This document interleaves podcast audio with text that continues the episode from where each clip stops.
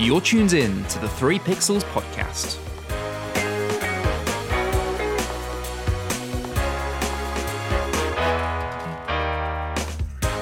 Hello, welcome back to the Three Pixels podcast. We are here for a brand new episode for your ears. Thank you so much for tuning in. It's lovely to have you. It's equally lovely to have these two wonderful co hosts with me. I have Darby and Martin. Yes, Martin, it's you. Hello. Hello, nice to be back as always. And yeah, can't wait to dive into this episode. Brilliant. We will do in just a second after talking to Darby. Hey, Darby. Hey, how's it going?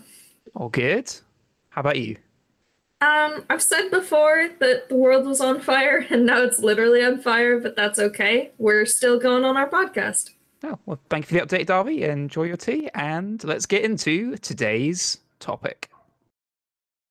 Okay, so in this episode, we're going to be talking about Disney's Mulan and why Mulan is a whole scandal in itself. Most of you probably would have heard by now, but Disney has decided, like a lot of its animated films to do a live action remake. Mulan is the most recent one to get this treatment, being a remake of the 1998 animated film. Now, there are two parts to this scandal. The first part being the reaction to Disney's pricing and marketing strategy for the movie. B part to that is the movie not really get, getting a great reaction and not being as good as the first one, which we'll talk about in detail in a second. And then the rest all lies with how they have thanked a part of China, which it's a little bit controversial to say the least. So we're going to dive into this in parts. Stay tuned. But first of all, let's just talk about the release of Mulan and how we feel about a live action remake being made. Darby. Benjamin, I cannot tell you how sick I am of these Disney live action movies. And the strange part is is that I have not met a single person who was excited about any of these live action remakes and yet they just keep coming. I don't understand who the target audience is because I have not met them.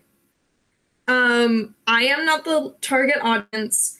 Uh, children are apparently not the target audience because the reason that kids like cartoons is that they don't look real. They have the big eyes and the cutesy faces, and the kids love cartoons. So to turn them into live action automatically makes them less appealing to the majority of children. So does that mean that these live actions are made for Disney loving adults? Adults who used to love Disney as a kid and now they're trying to come back to it? but nobody is excited about this that I've met. Yeah, I just wish it would end. Well, Darby, I can tell you exactly the target audience for this movie, and that is um, Disney shareholders.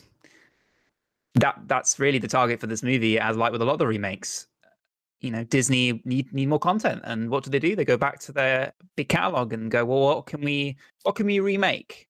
Because it, it it's going to make enough money to make it worthwhile anyway. Let's be honest and we'll talk about how they're earning money or trying to earn money in just a second.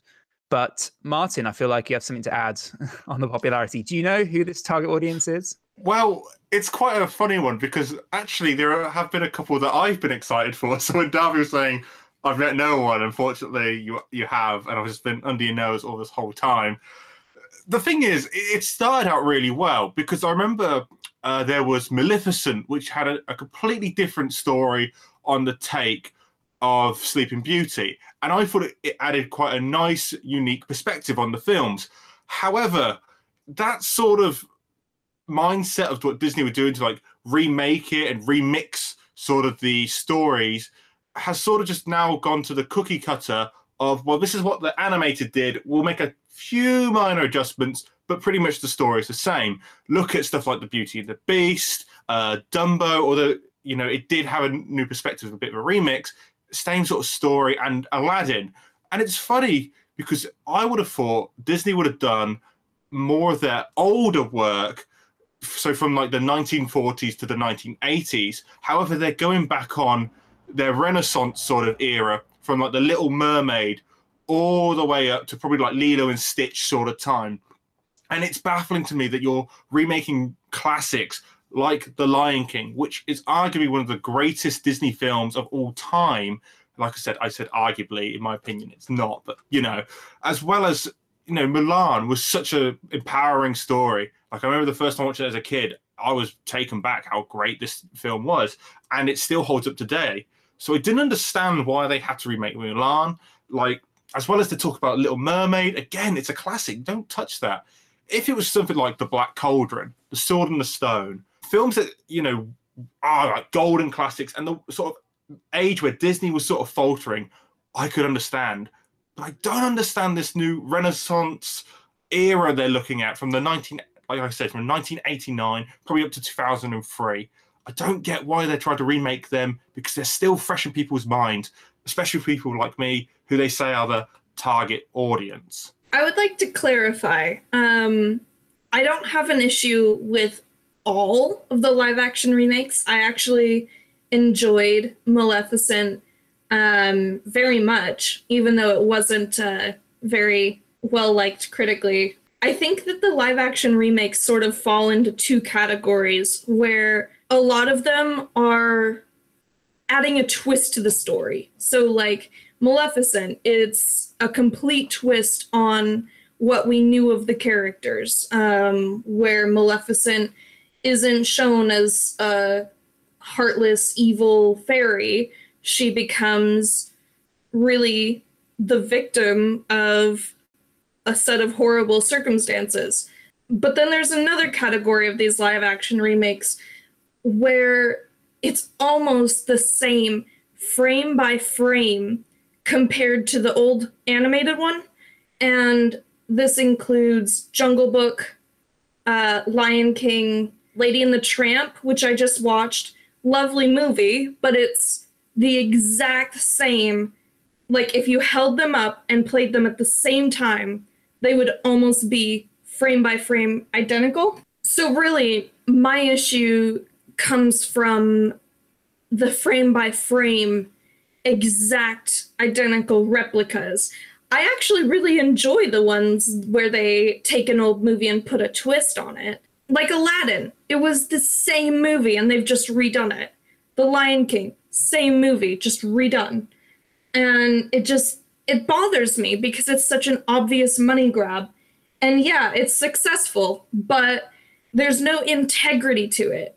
There's no like personality or artistry. So we've quickly talked about it. Ben, have you got anything else that you know? Have you seen any of these films that uh, we that we t- spoke about, or have you had prior knowledge to what Mulan was going to be like at all? I'm the least experienced, I think, in the classic Disney movies out of the three of us. So I come in a sort of neutral way, and yeah, I think that what I can attach to this is like with any movie in general. You know, you don't remake for the sake of remake. You remake if you've got something new and interesting to tell as part of that story. Tell it from a different angle. You know, tell something maybe a, a prequel almost. You know, and, and to add to the story as a whole. But yeah, a remake uh, just because you can show off fancy graphics isn't. There's no point there. And you know, the movie industry isn't the only industry that falls victim to this. The gaming industry falls to this all the time lot of remaking popular games because they know they're going to make money. And often the games end up being worse than the original. Same with the movies here. So it doesn't surprise me at any at all.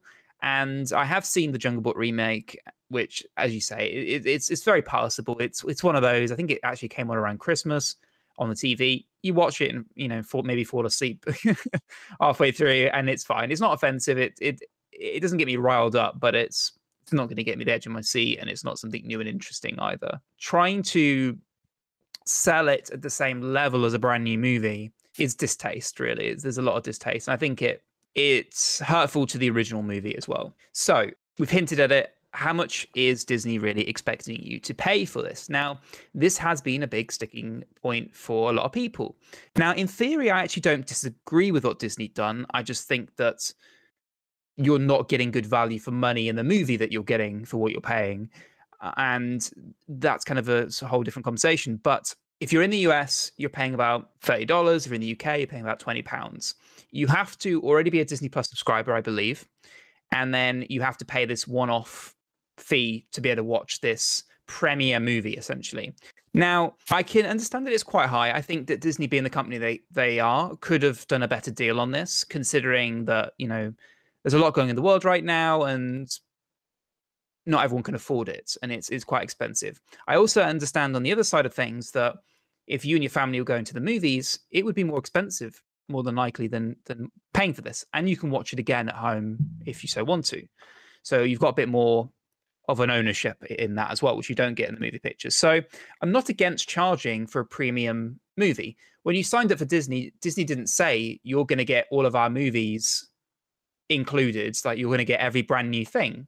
They never made that promise. So you can't be angry at Disney for putting a brand new film as a paid extra because you never thought that that was going to happen in the first place. That's not what was advertised. So I don't blame them. And I think from my point of view, this is a whole new testing of the water for a lot of movie companies. This premiering at home is new since COVID. And I think that there's this misunderstanding and out of touch about what do we charge for this? What are people willing to pay for this? You know, and I think they probably assumed that, oh, well, this is a family movie. Families probably go and watch it together. You know, a movie ticket's probably what, 13 pounds, 10 pounds, something like that on average in the UK. So you you add that up, you know, two tickets will be the price of that, for instance. So I can understand where they're thinking with it, and I'm I'm not against it in theory. I just think that you're paying a lot for what essentially isn't a very good movie. But what do you do? Do you do you, do you change the price depending on you know Disney are going to just price it the same anyway? They they're going to think their own movie is great, and you can make that decision. And at least they've been open. They've told people when they can view it on the Disney platform, so they know when to wait for. You've got the information. It's not like you do get with some of these things where it's like sometime in the future it's going to be available. And I mean, often the way it used to be, where you'd see it at the at the pictures at the movie theaters, it's a kind of a guess when it's going to come out on DVD. It will come out at some point, but you don't really know. So you have to kind of make a, a guessing game on when you want to see it.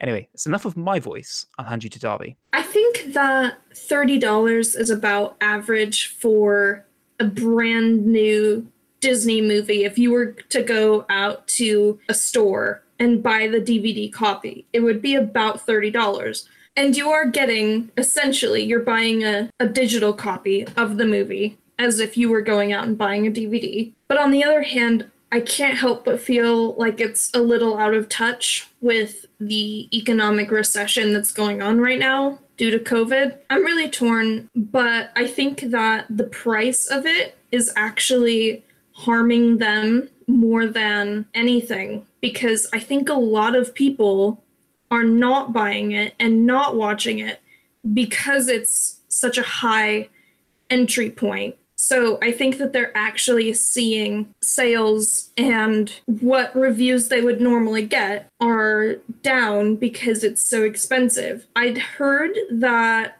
Mulan was being marketed to the shareholders as kind of like what's going to boost our income because, you know, COVID, they've lost a lot of income with the parks being closed and no movies in the movie theaters, uh, there haven't been a lot of sources of income. So I heard that Mulan was being talked about as a major source of income coming up. But I also heard that unfortunately their sales are way lower than what they were expecting and what they told the shareholders about. It's quite interesting, actually, what's really happening because when the film actually was originally released in Hollywood, it was March the 9th. So realistically, the the sort of the beginning of COVID 19 being spread across the Western and Eastern world. I actually like the fact that Disney have done this, but there are some bullet points that I also want to list off, which I don't like. They have to recoup some money back from this film. That, that that's obvious to anyone because if they'd have just put it on Disney Plus, uh, you only got subscription rights and only like a, a fraction of that would have really been you could probably revenue back to the studios really. However, with people paying for it, you have a direct income straight into the movie. Thirty uh, dollars or twenty pounds here in the UK does seem like a lot, but what Ben said is quite accurate. Over here, twenty pounds doesn't even get you a two-person seat in in the Odeon cinemas. Other cinemas are available uh, UK across at least. I believe it's like twelve fifty for a premiere seat, if I remember rightly. Uh, Twenty five pound already. So already you've paid over five pound more if you're watching it with a partner. If you're on your own, unfortunately, you just you just got to suck it up. However, there is an issue I do have with this. For example, say I am a Disney uh, Plus user, and I buy the film. I like it. I don't like it. It does not matter. But let's just say I say, you know what? I've had enough of Disney Plus. I cannot uh, commit to this contract that I put myself in anymore because of this personal reasons and because of COVID. I've deleted my account or I've stopped my payments to the account. The problem there is that now that I pay for Mulan, I actually now lose the Mulan film. So if I now recoup my membership or if I reactivate an account, even using the same email, I do not get my Mulan film back. I, I had to repay for that film, which is a big, big no no, in my opinion. It, we will talk about what my true feelings on this film are in a minute. It will be quite interesting to see what happens later in terms of other studios. Will this become the new norm? The true fact is, people probably won't want to go to the cinemas for the next six months. Even let's say COVID is stopped by the end of December. Let's say it it's at a controllable level. There's a vaccine. I still think people will still be worried about social meeting, going to pubs, and going to cinemas, especially where you have to sit with people who constantly cough, uh, are comfortably close, and people have sat in that seat, and you're sort of wondering in your back of mind, has this seat been cleaned beforehand? And I think cinema is going to take a massive hit. So for Disney to think a bit more into the future of like, will this become the new norm where people have to come to our platform, pay for our films they want to watch it, and then later down the line it will just be up there anyway? It'd be interesting to see. I think that is probably the future of movies to an extent. Um, blockbuster films like you know your Saving Private Ryan, your Avengers films will probably always be tried to shown in the movies. However, there is something in my mind thinking this will become a very normal thing in the coming years. Well, yeah, especially on streaming platforms because you're cutting out the middleman in a sense. Because with movie theaters, the movie theaters have to take a cut. So I don't know what the percentage works out in, but then there's also the distributors of the the movies themselves and all this stuff, getting them onto the right formats for uh, for cinema and all that stuff, cinema mastering, all the stuff. It's all cost. Every copy they have to generate that goes out to all the cinemas, it all adds up, and it's going to be interesting to see how this develops post COVID. And I think, like with a lot of industries, they're going to change because of the situation and because these different ways of doing things have been sort of explored. So it'll be interesting to see how that does change moving forward. I'm interested to see because I think that it does give more options to the to the viewer once they sort out the, the costing a little bit better. When it feels less beta and more like an actual, you know, fully fledged system, I think that will be interesting to see what people choose to do. Because you know some people have already invested a lot of money in their own home theater setup and they'd rather just watch it there at home. They'd rather have their own snacks in the comfort of their own home as you say in their own safety watch it with as many people as you want watch it as many times as you want have a break whenever you want you know can have a cup of tea meal three. It's up to you. Like yeah i think people get used to that and i think people might prefer that overall because let's be honest your movie theater experience was probably ruined by another person in the theater at some point. You you often have to pay quite a bit of money to then, you know, have someone a few rows in front of you go on their phone halfway through and blind you or have a conversation or go to the toilet a million times. Yeah. So when people get used to not having to do that, I think it would be interesting, interesting to see what the numbers are. So yeah. And I've actually seen cinema providers have a look at digital options already. Uh, currently, you can do with some cinema providers a subscription where you get access to like Netflix older movies and stuff, but could become new movies if it proves to be successful. And there's like a platform which different movie companies have all banded together to to be on board with. So could be a new age for for movies, but less of that. We could fill a whole episode talking about what the future is of movies. You've paid your twenty pounds, Martin. What do you get? A big steaming pile of poo. It is the best way I can To put it describe lightly, this film. This film is an embarrassment to the original Mulan film. And what I mean by this is that the first things when I think of Mulan is someone who perseveres and never gives up. from the very beginning, we're told that there's a conscription going around in China, and you must at least have one member of your family household who is male to join the army and fight against the Hun that are invading China. Mulan takes her father's place because she realizes if her father goes to war, he is certainly to die. In this film, when you first meet her, she is very clumsy, as as well as she's not very coordinated at all. And the thing is, her counterparts are stronger, quicker, and overall better soldiers than her. And we all we have that incredible song, um, "Be a Man," I believe, if I remember rightly. I don't want to destroy that. It's something like that. Um, Make a man out of you, I think. that's it, yeah. And what an incredible song that is. And the transformation from that of like um you see like the training where Mulan's getting her ass handed to her by uh Shang, who's the commanding officer, and her peers. Uh, later in the song, Shang says to Milan, you know what, pack up, go home, you're through. That is the actual quote. And off she goes, only to look back and go, I'm going to tackle this head on. I'm not going to quit. And eventually earns the respect of her peers throughout and becomes an incredible warrior. With the new Mulan film, she's just great at everything instantaneously to the point where she's actually holding herself back because she believes that her male counterparts will not believe her that she had this incredible strength, which just baffles me to be like, you've had no military training.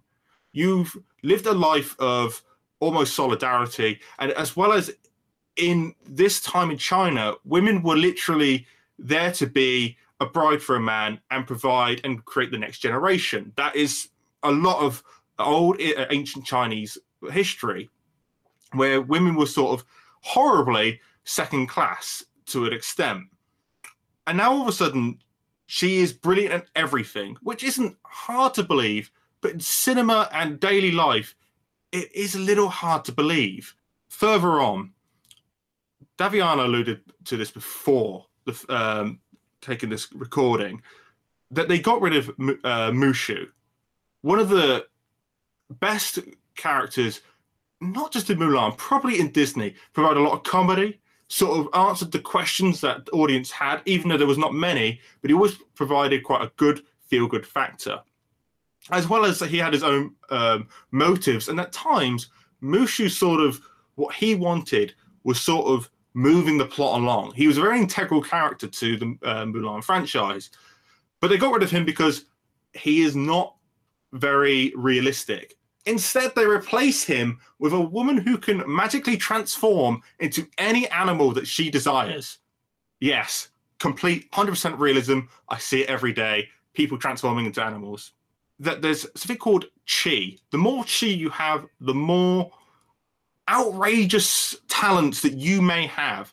So you might have seen it in the trailer actually, where she starts sword fighting with the uh, main protagonist, and she like dives for a building and sort of like does this strange like 180 onto a platform in slow motion. I don't get it. I don't understand. Mulan in the films was great because she was an average woman who wanted to succeed and make sure her father lived the rest of his days happily, as well as to really show and test her limits. Not that she has this deus ex machina ability to do whatever she wanted because she has some sort of almost borderline sub superpower. It is, I don't get it. And I'm trying to be professional when I say this. And I'm trying to really reserve in the words that I say. But honestly, it is just putrid garbage. I don't understand what they really did with Mulan. It had the setting to be such a great film. Mulan is what I consider one of the breaking points in in women in film. Someone who you could show young girls and impressionable people, uh, especially women, to say, you know, society is very unfair, and sometimes you're gonna have to you're gonna have to take your licks before you know you're respected, and it just it upsets me because I think Mulan is actually one of my favorite Disney films of all time. Her her character was extraordinary. The the people around her um, were very very one set minded until she sort of came along and grew them, you know, organically. and that's what I think the whole problem with this film is. It doesn't feel organic to me. It just feels really manufactured. You know, when I when I think of this film, it, it could have been something way more in terms of character and to really make a statement.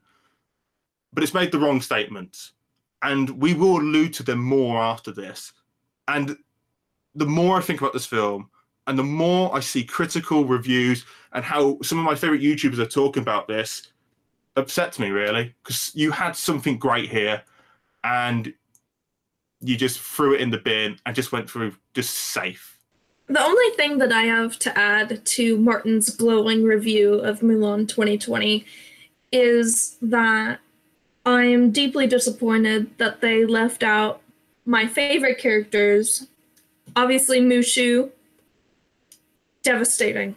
And then Li Shang, gone, nixed. He's out. It's very sad. They said that they cut Li Shang because they wanted to avoid having a commanding officer um, be a love interest of a subordinate in the wake of the Me Too movement. In doing so, they cut basically a bisexual cultural icon. People have been talking about Shang being bisexual for years now because of the way that he acted toward Mulan when Mulan was pretending to be a man. And also in cutting uh, Mushu, they have cut a character who is voiced by a black man. So it feels like they were trying to take a step toward being more politically correct but actually it feels like they actually went backwards in my rant or slash review as we will try and call that what daviana said is right 100% you know shang throughout the film when you first meet him first meets ping he thinks he's nothing. But gradually gets respect and almost it sort of sort of hints towards that you know at one point they stood on the mountaintop after um ping who's actually mulan as a man has um caused an avalanche, got rid of all the Hun, and he's almost like flustered by Ping, and it's actually a really uh, great moment. And to quote uh, my girlfriend, who said it must have been a very conflicting moment for Shang, who you know really likes Ping, but like five minutes later finds out that no, this man's actually a woman in Mulan. You could have made that so, so much better. You could have really have doubled down on that and you could have made it again. You could have made more people happy. And again, what Daviana said is they've gone backwards in terms of Mushu.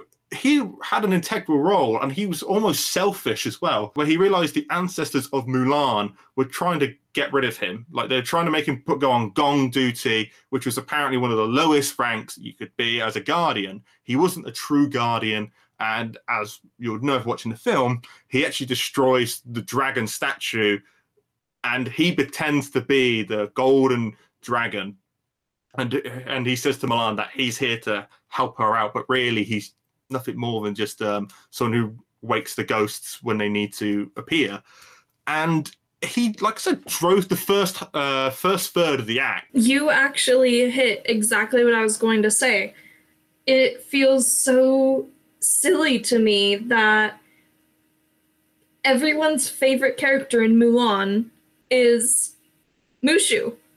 And then they took the, the best part of the movie out of it. Like, oh my gosh. I just I don't understand. That would I I would like to speak to the person who made that decision because I mean, Mushu is also just such a marketable character. Like, you can make such good, like, children's toys out of Mushu. Like, he works so well on all kinds of merch. He's so quotable. I actually just quoted um, Mushu a couple weeks back um, to my family. I can't remember what the conversation was, but I said um, his line about dishonor on you, dishonor on your family, dishonor on your cow. Like, he's just he's the best part of the movie and then they cut him a little digging uh, while you were speaking there it was mushu was cut uh, due to chinese culture has put the connotations toward a dragon being strength and unity and you know being above all else and I felt uh, Disney felt like him being a psychic could um, could upset some Chinese audiences. Now, I'm not going to say, oh, that's a silly thing, because you know, people, you know, you are talking about people's cultures here. But now knowing that, yes, there could have been an element of a bit of backlash from that. But also, you could have worked it in a way where you could have put a nice spin on it and made every Chinese audiences who could have felt a bit offended having a dragon being maybe a psychic, you could have appeased that in some way, shape, or form. Like I said, you know, Mushu is an integral part. And Daviana said he is so marketable. People love Mushu. If you gave it the chance, I think maybe Chinese audiences would have also liked Mushu. You know, he's not just a typical dragon power. He, you know, he provides comical element. There's more to a character than just connotations. You know, and that's what makes some characters so memorable. Like they break that what you know about something and just flip it upside down. And like I said, I will try and uh, tread carefully because this is people's culture I'm talking about. And, you know, people do have perceptions of things, and that is totally fine. As Disney, making films, you have screenwriters whose job it is to make sure that you make interesting, developing characters. You could have made this work somehow. They cut Mushu to be more culturally sensitive, but unfortunately, that hasn't saved this movie from the ire of Chinese audiences. It's really not doing well, even with Mushu gone. Yes, you raise a good point there, Daviana. At the right time, as I was about to come in and give you some more information on this. So, the movie's going great, as we already discussed, but there really is a dark side to the movie. Disney filmed Mulan in regions across China, among other locations, and in the credits, Disney offers a special thanks to more than a dozen Chinese institutions that helped with the film. These include four Chinese Communist Party propaganda departments in the region of Xinjiang, as well as the Public Security Bureau of the city of Turpan in the same region, organizations that are facilitating crimes against humanity. It's sufficiently astonishing that it bears repeating. Disney has thanked four propaganda departments and a public security bureau in Xinjiang, a region in northwest China that is the site of one of the world's worst human rights abuse happening today. More than a million Muslims in Xinjiang, mostly of the Uyghur minority, have been imprisoned in concentration camps. Some have been released. Countless numbers have died. Forced sterilization campaigns have caused the birth rate in Xinjiang to plummet, roughly 24% in 2019, and imposing measures intended to prevent births within the group fits within the legally recognized definition of genocide. Disney, in other words, worked with regions where genocide is occurring and thanked government departments that are helping to carry it out. Can you imagine being Disney, one of the largest companies right now? And can you imagine really thinking that you would get away with publicly thanking people who are committing genocide in 2020. I'm flabbergasted. They genuinely thought that that was going to be okay. And they also did a lot of their filming in this province, but in the subtitles, I believe, they called it Northern or Northeastern China. So they were obviously trying to like divert attention and like not necessarily own up to it. But it is 2020. We have we have so much access to information. I don't understand how something as in the public eye as a Disney movie, they genuinely thought nobody would notice or care. And Disney was immediately quiet when this came up. They refused to comment on it. And you're probably wondering, you know, why did why did Disney need to film in Xinjiang? The the answer is it didn't. There are plenty of regions in China that they could have used that still offer the starkly beautiful mountain scenery that you could have in the film. But Disney decided to go down this path, and in doing so, they've helped normalize a crime against humanity. And some of the crew members, such as the production designer Grant Major, spent months in and around Xinjiang, while the director Niki Caro visited Xinjiang at least once on a scouting mission in 2017, according to her Instagram. Disney executives have thought that the original Mulan would please both Chinese government and Chinese filmgoers, but it didn't. But because Disney had distributed Kundun in 1997, a film glorifying the Dalai Lama, Beijing restricted the studio's ability to work in China. Disney spent the next several years trying to get back into the party's good graces. They say, We made a stupid mistake in releasing Kundun. This was the then CEO of Disney, Michael Eisner, and he apologized. Since then, Disney has endeavored to please Beijing. The rewards have been immense, circulating in the successful opening of Shanghai Disneyland in 2016, being which was called the greatest opportunity the company had had since Walt Disney himself bought land in Central Florida. So it seems like this is a complete business transaction that they really, really, really want this China money, this growing market, especially in film, which a lot of film companies are really want to be a part of, which is why you might have noticed that a lot of films are starting to be either shot in China as well, part of scenes, things like the Avengers movie, there's some scenes shot in China, or feature Chinese actors. It's because they really want to be shown and appease the Chinese government and the Chinese government hold all the cards. They're the ones calling the shots in those rules. So pretty much, it boils down to exploiting a, a new untapped market for money. That that's how this all reads to me. You know, it just baffles me to a, a massive conglomerate like Disney could do this to to normalize genocide and be okay with human atrocities that are going around in this region or even across the world. We, we don't even know. Maybe this isn't like going to be a one time deal. And in my opinion, if they felt like, you know, we can't get the regions that we want to film in because, you know, they're trying to push us to this over here, don't do the movie. Simple as that. Just don't do the movie. You know, why tarnish your name and your brand to just to appease this uh, Chinese government? I understand. Yes, you're trying to tap into a new market. I get that. You know, you want to get this uh, Chinese money that's coming in, pouring in. It's, it's untapped. You know, you've just made a theme park four years ago, but there are other solutions out there. It's just ridiculous, in, in my opinion. And it, you know, I would I would say here uh, and say, you know, it's a joke, but it's not a joke. It's just not, in my opinion, absolutely outrageous and almost unforgivable in, in my book.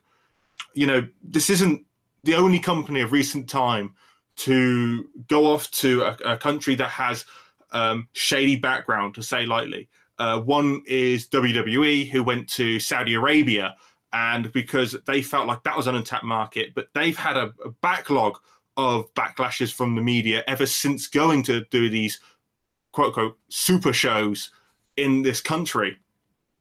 And now you've got Disney just doing it. When does it stop, in, in my opinion? When do you got to accept the fact that, you know, money can't buy integrity and it can't buy people's respect. Things like this do not make me think any higher of Disney or think, oh yeah, Disney they they uh, they really try and include everyone, really try and push people's culture to me. No, to me they say they're trying to promote that it doesn't matter what sort of horrible atrocities that you're committing, as long as the fee's correct, it does not matter. You know, and we can sweep it under the rug. We'll just say, oh yeah, we are in the in this sort of general area, but we won't name whereabouts we are. We are. Like Daviana said, you know, information is so quick and it's at the fingertips of our phones and our, our computers. We can find out instantly. You go on IMDb, it will tell you where you were filmed. And to say that we've went on at least one location shoot. are you kidding me? One for a, like a massive film like you? Like when I was studying media in college, I went to locations more than just once. I can tell you that now. And just for a big company to say, oh, we went at around sort of once, the information's there that what's going on in this place. You don't need to be a, the greatest of location reports. You don't need to be the most cultured person in the world to know what was going on over there. It was a click away. You could have done a background check. You could have been more thorough and I'm not saying like this is out of your hands. You could they could have done this, but they didn't because the money was right. I think that in becoming an adult as a child who loved Disney, you start to see the wizard behind the curtain. I think that it really shows that even though Disney made such a huge impact on my childhood the childhood of many, many people, it is still a corporation whose end goal is not to provide quality content, is not to inspire children, is not to do good in the world. Their end goal is to make money. They're a business just like any other business. And when it comes down to it, the quote goes, all you need is faith, trust, and a little bit of pixie dust. But at the end of the day, all that they're looking for is money. They're not looking for faith or trust or pixie dust. They're just looking for money, dollars and cents. What makes this all the more sad, really, is that people make mistakes, like companies make mistakes, but we're not talking an indie film made by a few people who, you know, would have jumped at the chance to get some cash for a film they've always wanted to make. This is a, a company that can afford to do really what they want, uh, be a company that's old enough and big enough to know better. And it's really frustrating because they should have known better and they could have done better. This is the company that makes Star Wars now a film about space that's filmed down the road in the UK from me. The Mandalorian was filmed in front of a screen. That's all I need to say. You can achieve anything with a green screen. I mean, they did it with the Jungle Book remake. It was pretty much all in front of a green screen. And that looked amazing. What's the problem? There isn't one. They just saw an opportunity and made an incredibly foul choice. All I can think when you're talking about we have the technology, you know, Steven Spielberg could make dinosaurs look real in the 90s. We have much better technology now than he did then. But now here comes the one two punch combo from Disney with the main actress, whose name I'm probably going to get wrong, but it's Lu Fei, has also gathered the ire of the public in recently that she supports Hong Kong police who are brutally beating the public in a in one of her uh, statements. She quotes, I support Hong Kong police. You can beat me now. What a shame for Hong Kong. Um, and she has now been accused, obviously, for police brutality. Absolutely outrageous that she's even said that. And the hashtag was trending of boycott Mulan. Like I said, I'm not on Twitter, but this gathered not just on, on Twitter, on all social media platforms.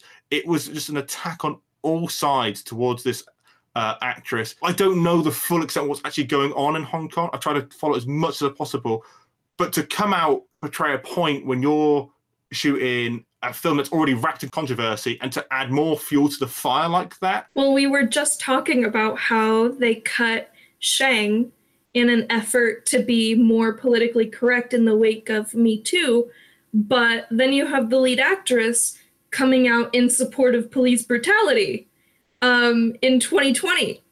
Uh, so talk about like not being able to read the room. Holy cow. Coming away from the actress and not just reading the room, I just don't think Disney can read or or, or have any vision right now, in my opinion.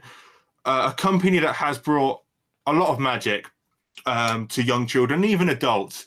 You know, some of my favorite films, Disney involvement with Pixar, like Toy Story, Tangled, even Frozen, I'd throw in there is one of my favorite of all time, and even classics like the um, the original princesses of like Snow White, Sleeping Beauty, Cinderella, classics.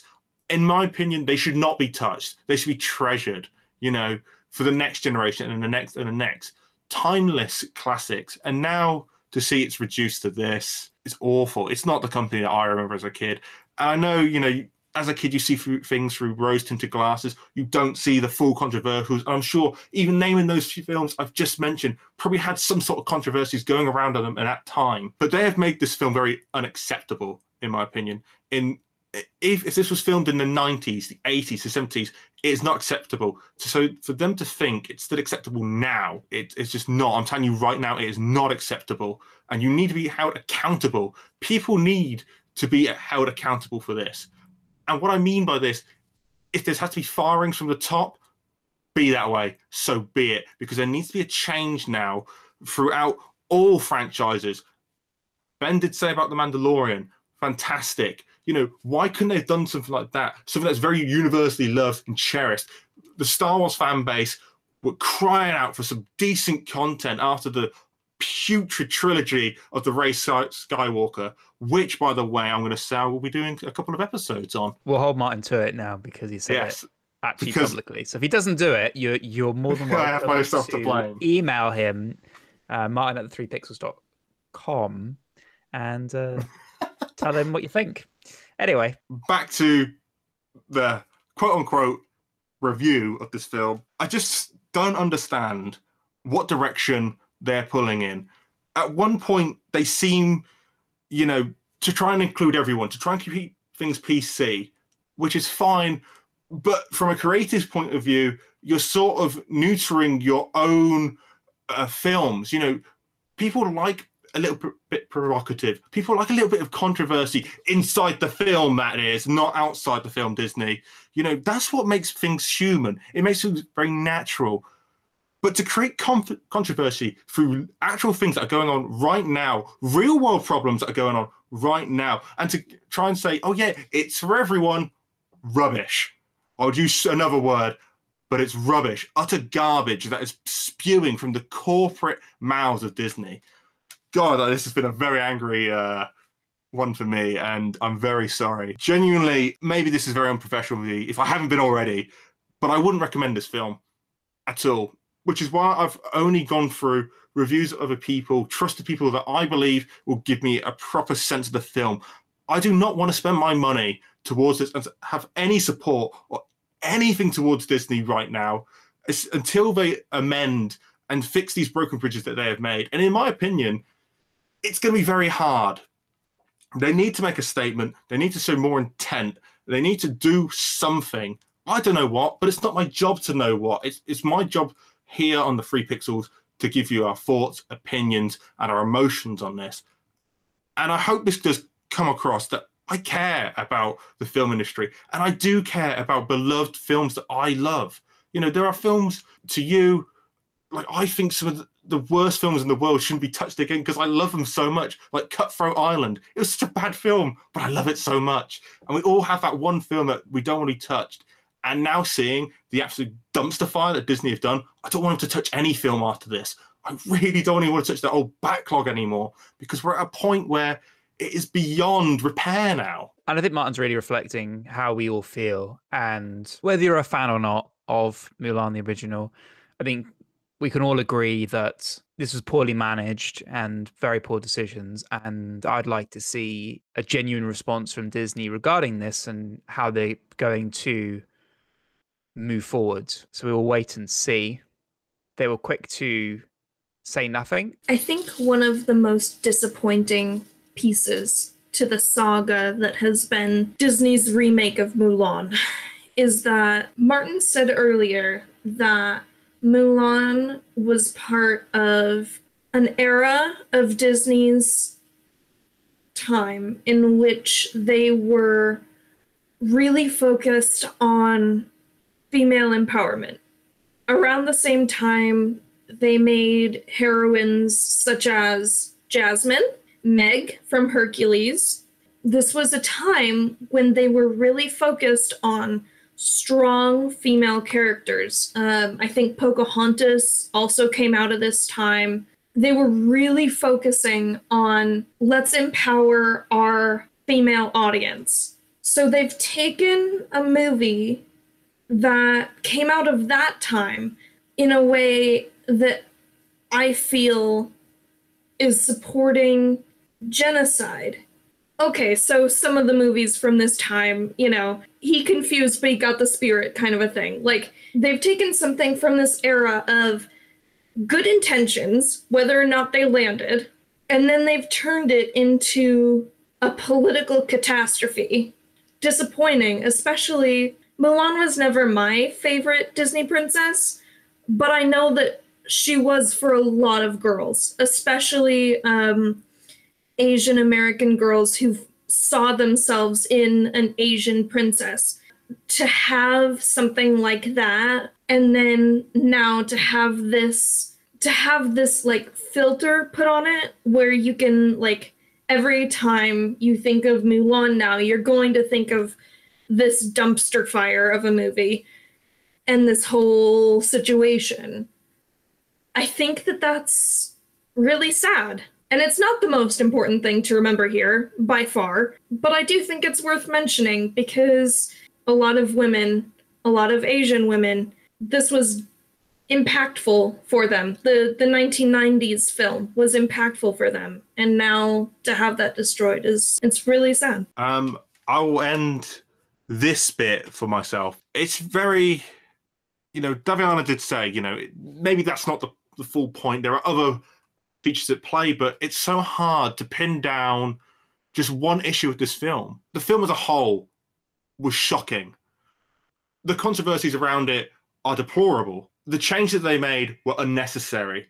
You know, you had you had almost the perfect story for right now in terms of like the Me Too movement and cultural appropriation. You know, right now that is very big things that are happening around the world. And you had a film that potentially you could have so not solved, but you could have really gone for and said, you know what, here at Disney, we believe in diversity. We have great morals. We believe every person, no matter what race, gender, sexual preference, or whatever, does not matter here in this Disney because we view everyone as one human race. Very simple. We've already talked about Shang, maybe the possibility of him having like uh, bisexual feelings. You had Mulan, who worked hard, dedicated to become a stronger, more dedicated person. As well as you had Chinese ancient history, something that's rich in culture throughout its time, from its very first inception all the way up till now. China has evolved so quickly and rapidly, and it is such an amazing culture to see how it changes through different power and different political leaders, as well as the writing. When you think of China, you think of mountainous ranges, the Great Wall of China, and you could have really shown those parts, but they chose not to. And Disney, just to me, is soulless. And I want to leave with one of my favorite bands quotes from their song called Nihilist. The band is Architects. The lyric goes, They trade their hearts if it was made of gold. And that's exactly what they've done here. They've traded their heart to soul just for more and more money. And that is it. There is no love, there is no passion in this film. It was just greed. Thank you for listening to this podcast. We hope this has been food for thought. And if you do have an opinion, we'd love to hear it. All our links to our social is down below in the show notes. So please check it out. While you're there, if you do want to support the work we do, our patrons linked. Have a check out, and we'd love to see you on there. But for the time being, thank you to Martin and Darby for joining me on this episode, and we will see you on the next one. Yes, thank you very much for listening. I'll be more reserved next one, I promised. But sometimes when you love something and care something, you, you just have to show your emotion. Thank you for listening. Thanks for listening. See you next time. Adios. Goodbye. You're tuned in to the Three Pixels podcast.